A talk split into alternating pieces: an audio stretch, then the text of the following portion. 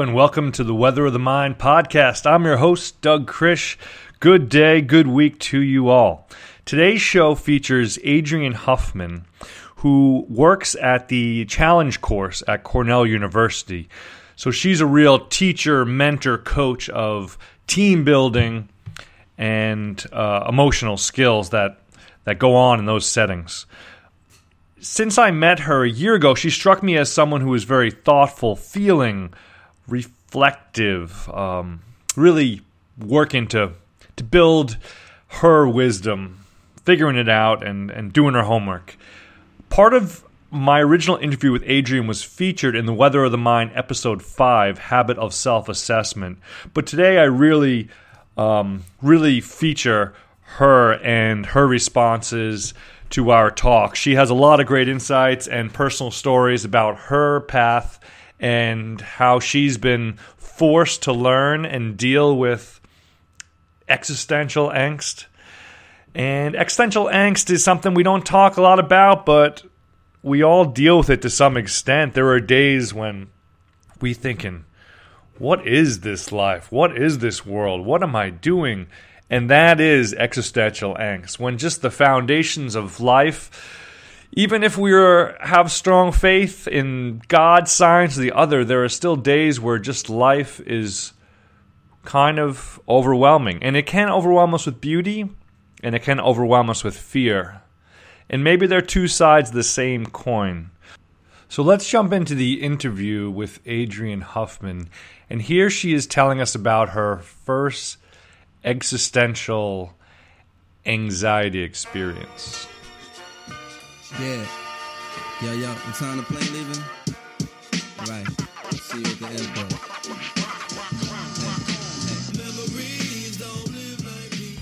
I remember my first existential crisis. I don't know if I ever told you this, but um, I was.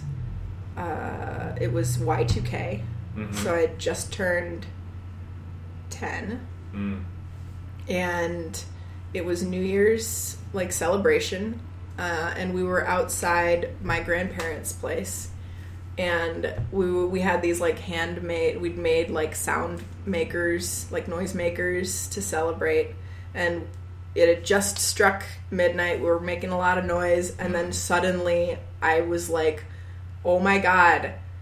It's already the year 2000. Like life is happening way too fast. Like I, I just mm. suddenly became aware of how fast life was happening and like how fast mm. time was moving. And I just, like, I started bawling. Like mm-hmm. I was so upset. Mm. And my dad, it was out of nowhere. One minute mm-hmm. I was like, yeah, and then suddenly this dread. And my dad was like, what is going on? Like, why are you upset? And I could not explain how terrified I felt of the pace at which life was just mm. picking up and picking up and mm. and suddenly I was I just felt like I was being rushed into something I just didn't know how to do, Yeah. you know?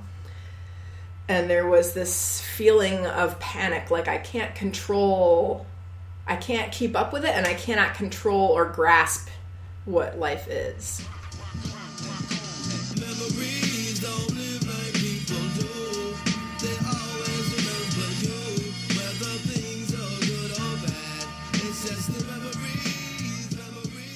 And this is an epiphany that I had when I was 18.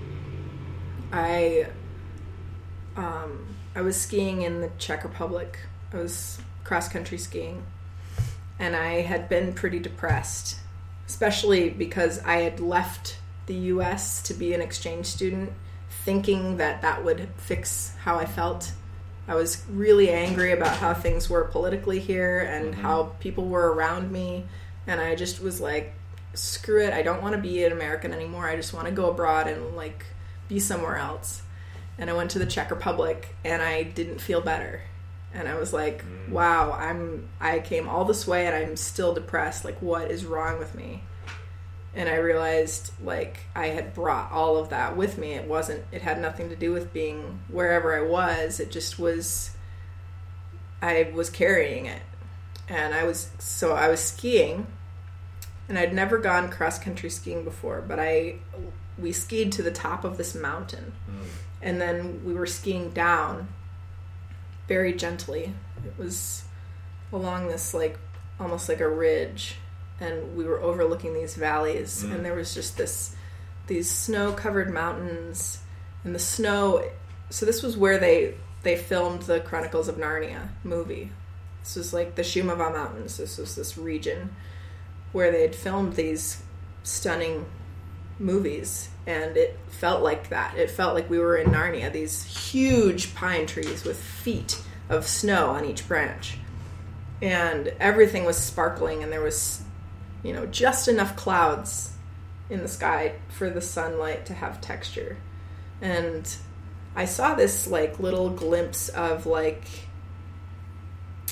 do you ever see in the sky there's sometimes like a very thin patch of cloud and the sun goes through it just at the right angle to create like a like a really bright rainbowy Yeah. iridescent spot I know what you mean. i saw that and and i like did a double take because my when i first saw it the first glimpse of it my mind registered the word mirror and then i was like that's not possible and i was like what and i like Uh-huh. did this double take and saw this really bright spot and like in a moment i had this this sense of awe that i was seeing all of this beauty and i was in this what my mind defined as a perfect moment my mind was like this moment is perfect Mm. Like there is Peak nothing of life. Yes, this you. is yeah. perfection. This is the definition of a perfect visual experience.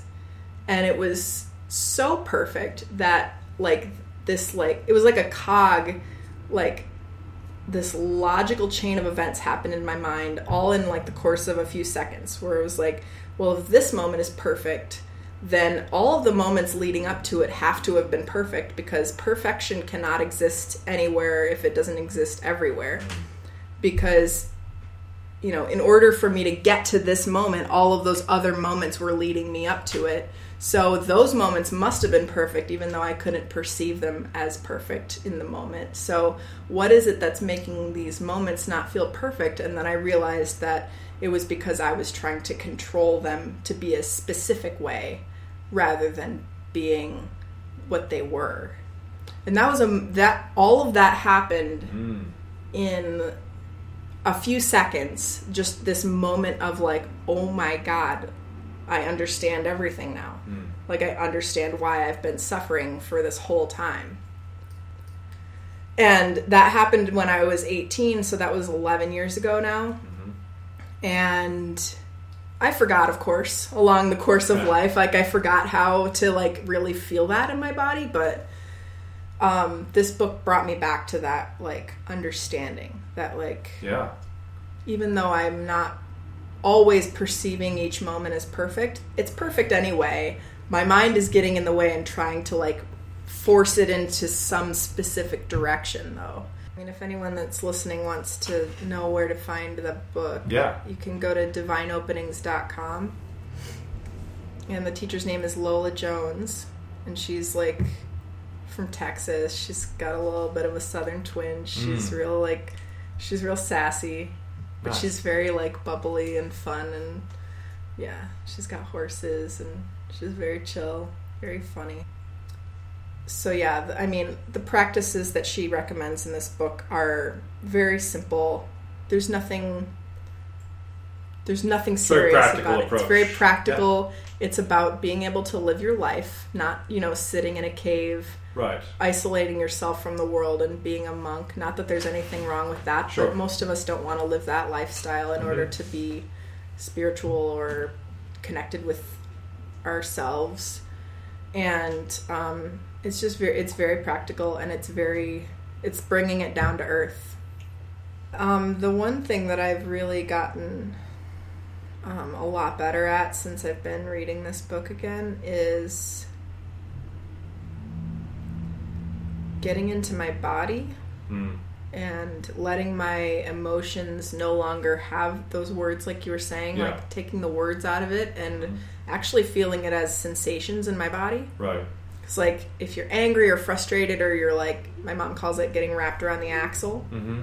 I'm like really invested in something working out and my mind is churning on this thing, I notice my muscles in my Oh. my my upper back and my neck and my shoulders all tensing up towards my face and my face is all like ah. And I wrote down actually in a journal a few, like earlier this year um, that when I'm when I'm tense like that, it feels like I'm trying to squeeze the last bit of toothpaste out. But my body, my face is the opening of the toothpaste tube, and my body is just like, "Ugh," Yeah, yeah, you really know? tied up top. Yeah, I'm like Yeah. ah. And so if I notice I'm doing that, I try to, I take the words out and I ignore them, which I never thought I'd be able to do, but I, Mm-hmm. I've managed to figure out how to do that somehow. That's huge. and I just feel the muscles in my body and I try to like unclench them like a lot of tiny fists. And then if I can relax the top part of my body, I try to like go into like the lower parts of my body Mm-hmm. because that's really where the feelings exist. The mind is like up here in the top like quadrant and then the feelings are really you get like a, a feeling in your gut. Mm-hmm. like you're like you feel like you got punched in the gut or like your heart flutters or something that like Yeah. that nervous feeling where like "Ah, I don't know something doesn't feel right. Or like I'm thinking something weird but I can't really put my finger on it but like it's making my heart like do a little thing like that's all important information Mm-hmm. and uh so if you can like practice i'm just practicing more and more like trying to stay out of this part of me and get down into this part of me and Yeah. it's been really good because i feel so much more calm and like just allowing things to be the way they are Memories don't live like people do. They always remember you, whether things are good or bad. It's just the memories, memories don't live. And I emailed my mentor about it. And then shortly after, I was listening to a webinar on the website. And I just felt this, like, oh. Like, I felt like a little, like, there was a little piece of me that was sad for some reason. And I was like, oh. And I just felt it. And then I, like, it moved, and I felt just these tingly like waves of bliss Mm-hmm. and like that's it's as simple as that like not running away from how you're feeling but like just feeling it and having that kindness for yourself Yeah. Like you would have for a baby Right. You're not like if you had a baby that was crying yeah. you wouldn't be like get out of here like and throw it out the window put it in a different. I don't want you crying around me. Like you would hopefully you would be like, "Oh, what do you need? You need do you need milk? Do you need do you need to be do you need your back rubbed? Do you need to be like cradled? What do you need? Are you cold?" And you would like you would you know, embrace that baby even though it was like really uncomfortable. And maybe hurts your ears to hear crying Mhm. and and so often we treat ourselves in the opposite way that we would treat a sweet little baby or child so i think that um, kindness really needs to be extended to yourself um, more than you think